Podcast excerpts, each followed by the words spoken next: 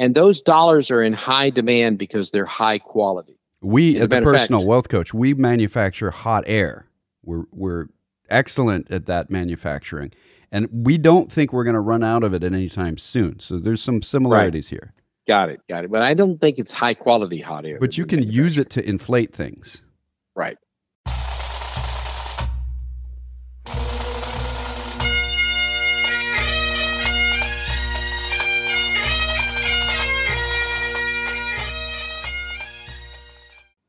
Once more unto the breach, dear friends. Else fill the wall up with our English dead. Good morning, ladies and gentlemen, boys and girls, and welcome to another exciting episode of The Personal Wealth Coach starring Jake and Jeff McClure. Now, that may be a little hyperbole about it being exciting, a little hyperbole It's exciting. Boys and girls listening, but you know, it's a, it's a throwback to an older tradition on radio and a new tradition on podcasts of hyperbolic introductions. Well, this is the personal wealth coach, and we talk about things to do with the economy. And we have a bunch of disclosures to disclose. First disclosure we are the personal wealth coach. And the personal wealth coach is not only the name of the riveting program, riveting in the sense that you are is hot steel being used to put, pull you and hold you in place. Right. Yes. um, it is also the name of an investment advisory firm headquartered in Salado, Texas, and registered with the United States Securities and Exchange Commission, which in no way applies their approval or disapproval or anything else. It just means independent investment advisors that are uh, fiduciaries like us that have more than $100 million under management have to register with the SEC. So that's really all it means. Yes. They're very clear that they don't imply any uh, thumbs up, thumbs down, or anything else with uh, digits on your hand. Right. Hopefully. The, the commissioner will deny any responsibility. And this message will self destruct. Right. It just did. Just Gone. did. It's gone. No, no longer around. All right. Uh, next one is that um, the we just said that we're giving fiduciary advice registered with the SEC, but we can't do that on the radio. So what we're saying on the radio is education. Why can't we do fiduciary advice on the radio? Privacy rules, actually having to know exactly who we're talking to, all that good stuff. So Wait a minute. Wait a minute. Wait a there minute. might be nobody listening, in which case we could give fiduciary advice and not in violation of any privacy rules because nobody could Pe- hear us. People listen to us overseas. And in that case, it'd be privacy rules. That would be privacy. Lu- So we need to be very careful. Does about that mean Right. that we are privateers We're or privacy pirates? mongers. We're privacy mongers. Very privet. Right. Okay. Uh, you want to give the deem? I, I saved it for you. Well, we have this. This is an educational program, not an advisory program. Um, you know, and and the educational information that we have obtained has been obtained from sources we deem to be reliable, but we make no warranty or guarantee as to the accuracy or completeness of said information. Or unsaid information. We really do not guarantee the completeness of unsaid information. There. I think we can guarantee that unsaid information is completely unsaid. Uh, but I, I would hesitate to guarantee that because uh, someone might say it. Right. Got it. Yes, one more thing. We don't get paid to do this program, and we don't pay to do this program. We have been volunteering our Saturday mornings, me since 1998, you since 1996, me being Jake, the other bald guy, Jeff. Uh, so we've been doing this a long time. It's not a paid commercial program. We do as a firm by advertising on the station, KTEM, but the advertising is all for the radio program. And at the end of the program, we do give our contact information. That's about the extent of this. We've been doing this a long, long time for free. That has to say something about our sanity. It maybe says something about the sanity of the people that are listening, too. I don't know. We could be strictly a bunch of pro bonos. Yeah, yeah. If you want to worry about something, and, and I'll give you something, Oh, I, I want to worry. Please, please. it's two things I want to talk about this hour. And I want to talk about a lot of good news, a lot of positive things that have happened and are happening in the economy. We mentioned them in the newsletter, but it's important to recognize that uh, industrial production is up. uh, 1.1% in April. Uh, that's the fourth month of increases greater than 0.8%. It's 6.4% ahead of where it was a year ago. Um, the the retail sales are up 0.9% in April. You mentioned that earlier. That's an annualized rate of 11.35%. Average home prices are up. The manufacturing thing, what you just said, six, yeah. you said six months in a row of big growth. That's the supply chain coming back. That's our manufacturing taking off because it's not four months in a row. Yeah. Okay. That's us. That's actually the money that we're spending on building our manufacturing actually happening. It's there. Let me give you something to worry about, though. Oh, man. Uh, and it it is going to affect us peripherally. I like that word, but not directly, but it's going to make the world a scary place. And Jake has talked about this a lot about the Arab Spring, the revolutions of the Arab Spring were generated by a rise in the cost of wheat. That's correct.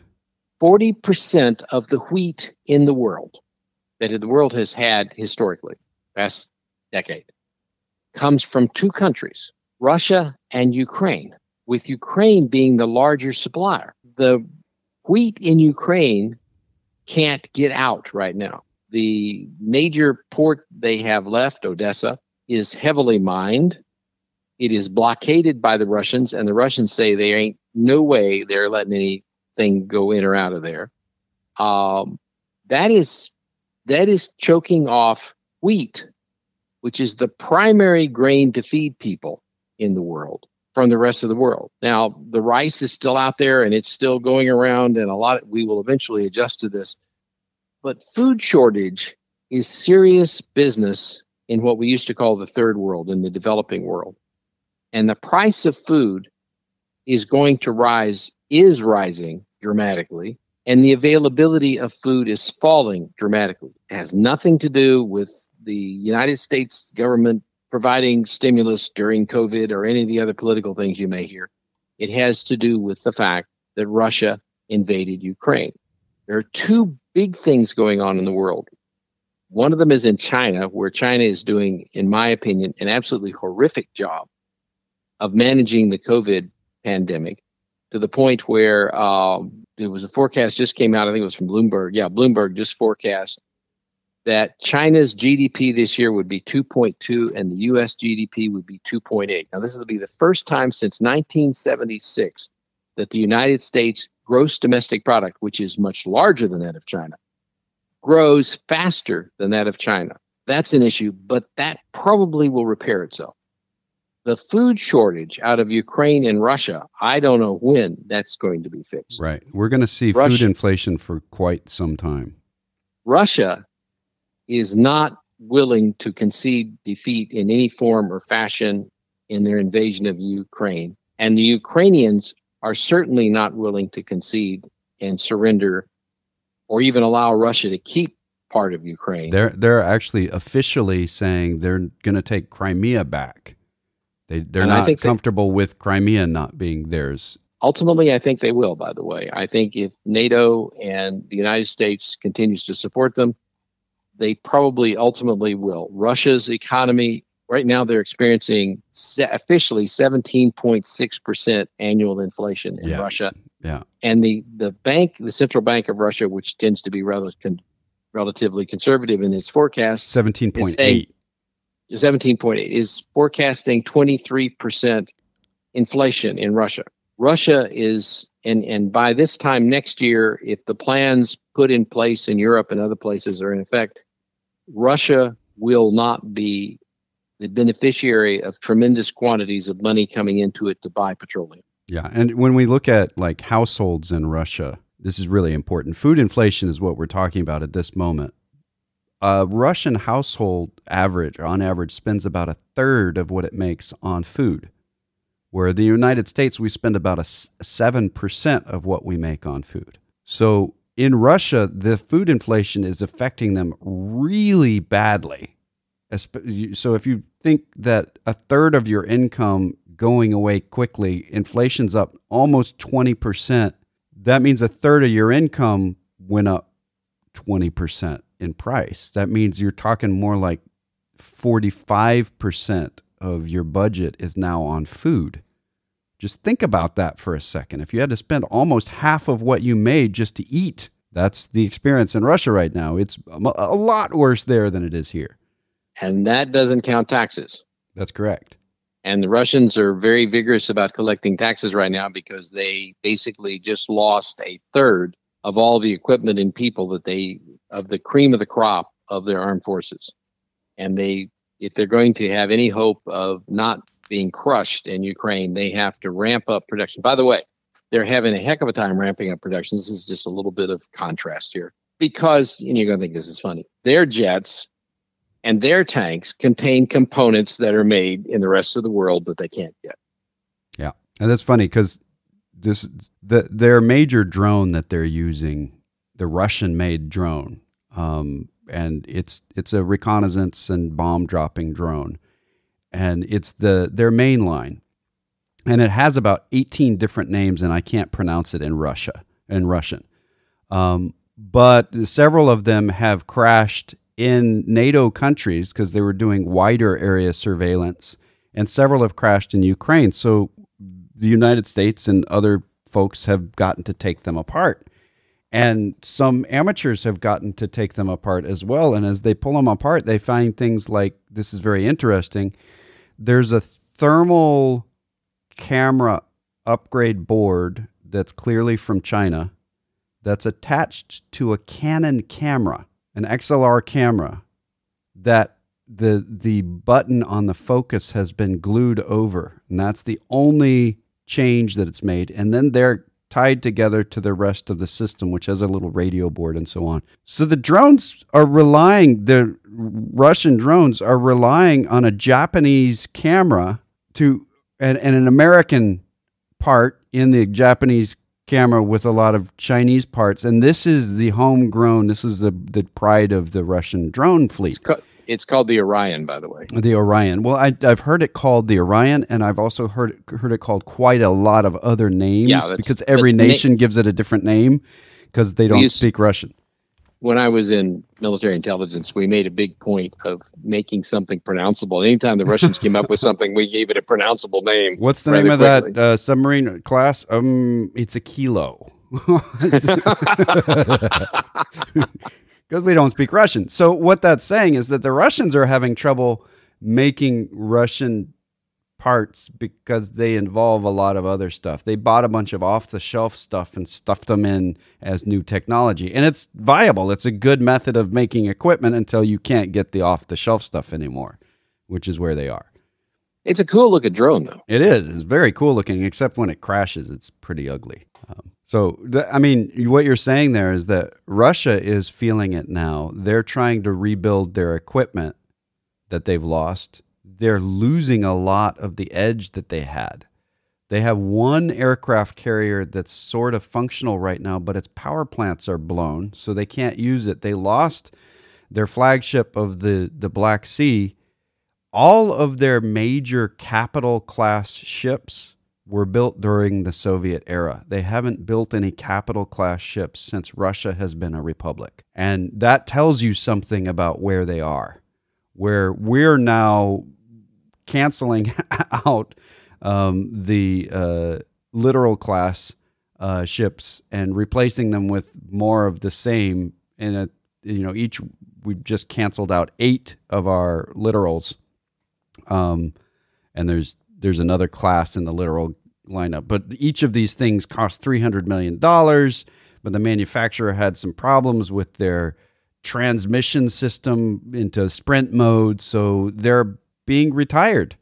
We just canceled out a bunch of major shipbuilding because, well, they broke. We had we innovated and we were building something really, really cool and new, and it didn't work very well. So we've got another thing that works well, and we're going to use that instead. Russia doesn't have that capability. They can't attempt something and fail because that's all the money they had to do it with. Uh, and I've mentioned this in the past. Their our defense spending. I'm making an estimate now, but our defense spending for this year, the estimate's based on what we think the Russian GDP will be, and after sanctions and so on, we think it's going to be quite depressed. Our defense spending is right up close to their entire GDP for this year. That says something vital about the superpower category that they are not, even though they have nuclear weapons. They are not superpowers. And most of the combat equipment that they're losing in Ukraine has been maintained, but it was built in the time of the Soviets. Do you know, by the just as you probably know this answer, the Soviet powerhouse for building military equipment was located in Ukraine. Right. Most of the equipment that's been destroyed in Ukraine that was held by the Russians was built in Ukraine, which is part of the laughability of this entire war. It's a, it's a statement of bad choices on the part of Putin.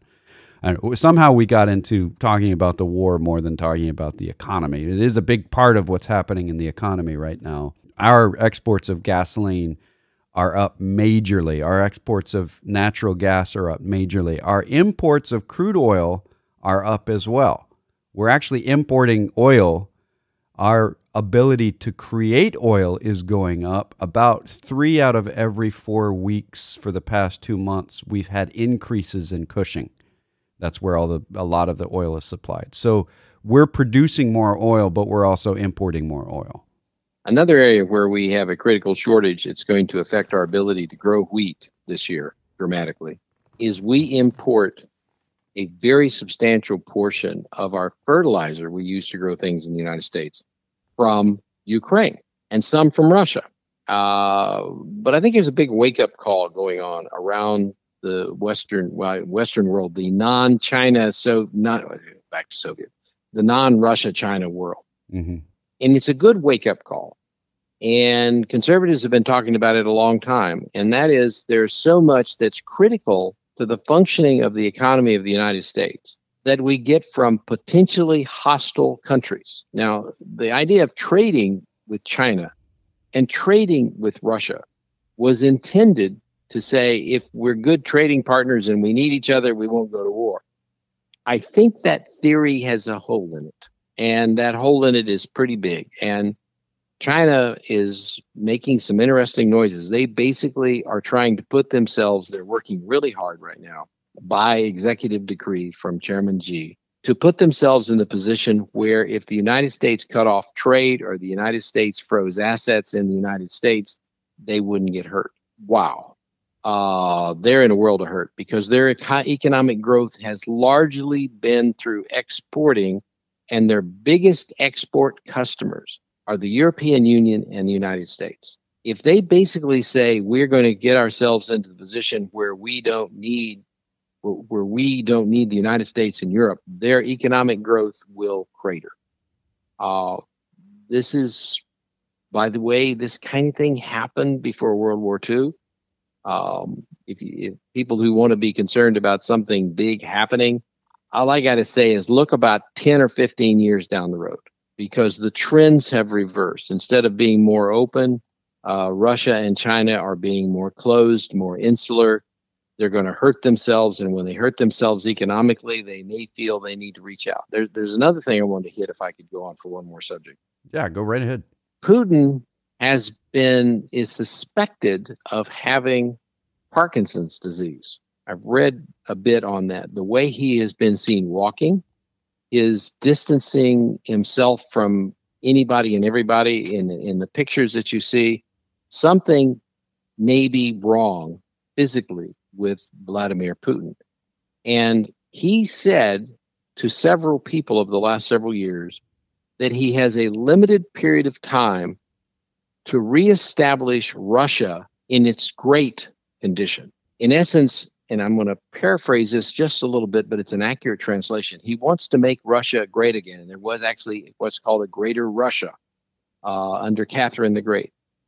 And he, one of his big moves in trying to take Ukraine back was to reestablish greater Russia. Why now? And the answer may be that he sees the end of his life coming. Chairman Xi may well be in the same position. I this is just a suspicion. If I were doing an intelligence analysis on this, I would say this at a strategic level, this is what's going on. I think Chairman Xi wants to take back Taiwan while he is chairman to establish his place in history. Just as I'm reasonably convinced that Vladimir Putin wanted to conquer Ukraine, possibly also the Baltic states, while he was president of Russia so as to establish himself in history. Um, both have suggested this. This is the kind of thing that, that we're seeing change in the world today and should probably focus our strategic interests on as we move forward. That's just two cents from Jeff McClure. I agree. Uh, and I think that we need to play some commercials. That's two cents from Jake McClure. Um, you pretty smart guy. Yeah. Um, I, will give you a penny for your thoughts, but if you give me your two cents worth, then I owe you change. Hmm. No, you just doubled your. You had a good margin ah, there. You ah, doubled your money. Nice, nice. That's right up there. If you get scared half to death twice, what does that mean? You're you're three quarters of the way dead. Because it's like half of half the second time. Right, right, I right. See, if I you, see that. If you keep advancing by halves, you never get. yeah, you just keep keep losing more of whatever distance between you had with death, but you never quite get there. Okay. All right. So we've got some questions that have already come in that are really in line with some of the stuff that we need to be talking about. Uh, our most faithful questioner, Inquisitor John, has two questions. The first one um, is, as is tradition, as a digital copy uh, in picture form. He's taken a picture on his phone of the paper version of the Wall Street Journal. He has circled articles and he has a question. The question is What factors are limiting international banks' speed in fighting inflation? Uh, he's looking at some uh, articles. One of them is called Currency Volatility Increases. Um, investors are piling into the dollar in part because they believe the other current, current countries' central banks aren't moving quickly enough on inflation. Uh, that's, you know, the in part portion of that. They're they're piling into the dollar in part because of inflation. They're afraid that their country is not moving fast enough. In part is a small part. Most of the reason why they're piling into the dollar is because they're afraid and the United States has not been invaded. Uh, Ukraine has its own currency, but it uses the euro a lot. Uh, and Europe is the market that is tied to Russian oil. It's tied to Ukrainian and Russian food supplies. They've got to find other releases, and, and it's considered a very quality market most of the time. China's in massive lockdown. So it's not presenting itself as a bastion of stability at the moment. What do you have left? If you're in El Salvador and your money's in Bitcoin, uh, what do you have left? Well, inflation is part of it. But inflation happens because wars tend to limit supplies.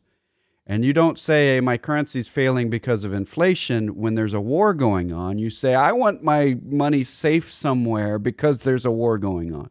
Inflation's part of war. So that's part of it. One of the things that I think we've said this again and again and again, but I, I think it's really good to understand the dollar is something we manufacture in the United States and we maintain its quality. And the Federal Reserve is charged with maintaining the quality of the dollar. So they're raising interest rates, and people are very interested in purchasing those higher interest rates. But one of the things, the balance of trade issue that keeps coming up, it came up a lot yeah, and China just lowered interest rates. So just as right. a side, go ahead. Um, if you consider that the dollar is not gold, it isn't something we mine and then there is a finite quantity of, and we'll eventually run out. Then economic theory changes, and and a lot of people don't like the way it changes, but it changes. We manufacture dollars just like we manufacture some other things in the United. We manufacture a lot of things in the United States, and those dollars are in high demand because they're high quality. We, as, a personal fact, wealth coach, we manufacture hot air. We're we're excellent at that manufacturing, and we don't think we're going to run out of it at any time soon. So there's some similarities right. here. Got it, got it. But I don't think it's high quality hot air. But you can use it to inflate things. Right. Um, and if you don't think we manufacture dollars, I think this is not technically absolutely true, but take a $20 bill and examine it very carefully, and you'll find out it's not just a piece of paper. It's a piece of high tech. It's got threads running through it and funny designs in it and lots of stuff to it. and, and that's important. And why is it important? Because we really don't have a balance of trade deficit. We export something that is used around the world as the primary reserve currency. Um, China is really upset at this point, by the way, when they realize that their reserves are in dollars and the United States controls dollars. So they're trying to bring them home and they're telling their party officials, you we kicked out of the party if you don't drop your holdings in the United States because they could be frozen if we invaded Taiwan or something. But but this is an important issue. The, the dollar has risen dramatically. As a matter of fact, one of the articles I just read uh, suggests that in the this year at some point the euro and the dollar will reach parity, which means one euro will buy one dollar and vice versa. I clearly remember when it was a dollar forty to buy a euro. And why? Well, for one thing, the United States economy is going like gangbusters. It is healthy. It is strong. Uh, it it is working. It is working exceptionally well. Those of you the, that doubt that, uh, our spending is going up faster than inflation. Retail spending for April was up 0.9 percent. That's after inflation. We're buying more stuff because we want more stuff because we're doing well. So yes, yes, absolutely. So people who want to who are concerned that their whatever they're invested in might utterly disappear and they lose all their money are sending it to the United States. We're getting tremendous inflows into the United States as people buy dollars. Um, but this is one of the things to kind of hang on to in your mind. Uh, we manufacture something called the dollar, and, and and people say that's impossible. You can't manufacture currency without having runaway inflation. That's not true. The inflation that we're having right now is not a result of of too many dollars. The inflation we're having right now is a result of a shortage of goods that we would like to buy from overseas. Really simple. We would like to buy, we like oil. And uh, they, we're not buying very much of it from overseas. But since the price of oil in Europe and the price of oil around the rest of the world has gone up dramatically when Russia basically got out of the system, our oil sells for a higher price because you're competing with people in Europe when you buy gasoline or oil because they want to buy gasoline or oil, and we have a global economy. Um, these are all positives for the United States. Uh, and and we've got a host of them. Where we've only got about five minutes left in this hour, but there's a tremendous amount of positives going on in the economy right now. And one of them I did wanted to mention, the leading economic indicator from the conference board index came out. It was actually down 0.3% after being up, I think, 1.1 last month. But the six month moving average is the one that has to be watched, is should be watched very carefully. And we put this in the newsletter, but it's worth hearing. The conference board leading economic indicators, sometimes known as the LEI, uh, because uh, issued, because it's like Leia, only not as cool as Leia. It's right, just like the Leia. LEI, yes. Yeah, it's not as cool. They're, their senior director of economic research said, and I quote, Overall, the U.S. LEI was essentially flat in recent months, which is in line with a moderate growth outlook in the near term. Right. That leading economic indicators occasionally will give us, uh, the index of leading economic indicators will occasionally give us a false alarm about a recession. We don't have one. But since they've been out, which is, I think, like 40 years now, they have never failed to predict a recession that happened. No, that's so, not us saying that the future is going to be the same as the past, but it's a good indicator. The past is a good indicator for the future. And the things that have been pretty consistent in, in predicting things are not predicting a rece- recession. Right.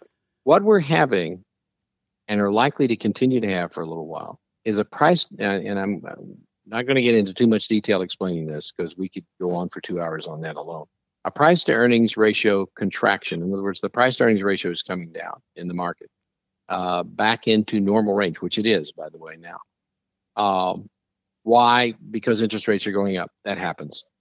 Uh, and and that is not a harbinger, by the way, of a huge bear market or a recession. This has happened before. It's happened quite a few times.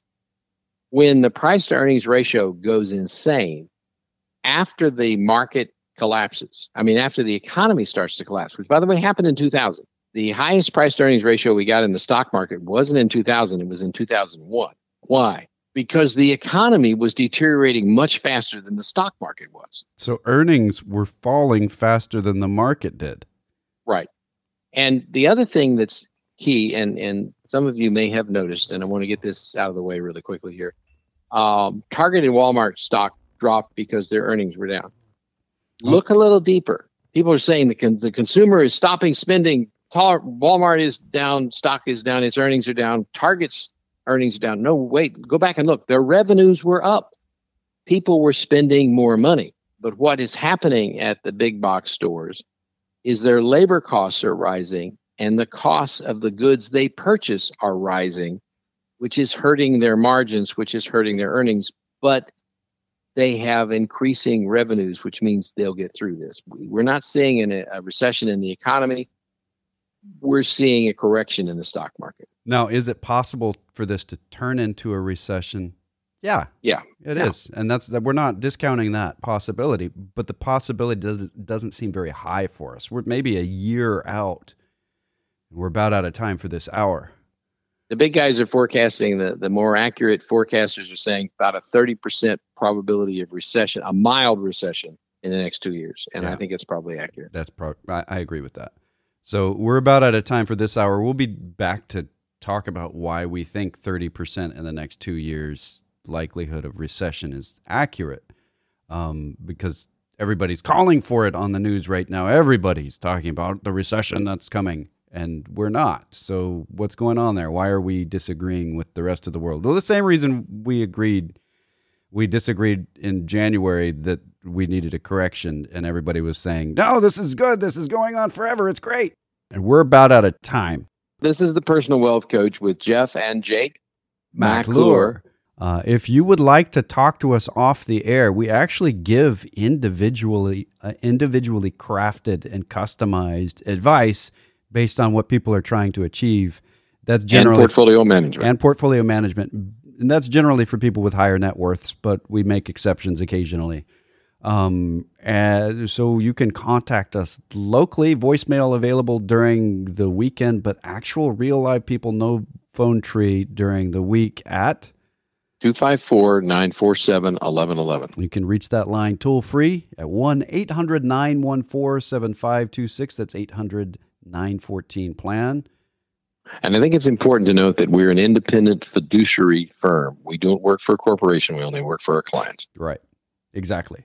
Uh, you can go to our webpage, thepersonalwealthcoach.com or tpwc.com. There's a contact form. You can use emails, Jeff or Jake at tpwc.com. There are uh, recordings of the radio program going back years, newsletters going back decades, uh, and you can find us wherever podcasts are given. Um, thank you very much for listening on a nice Saturday morning. And until next week, this has been The Personal Wealth Coach.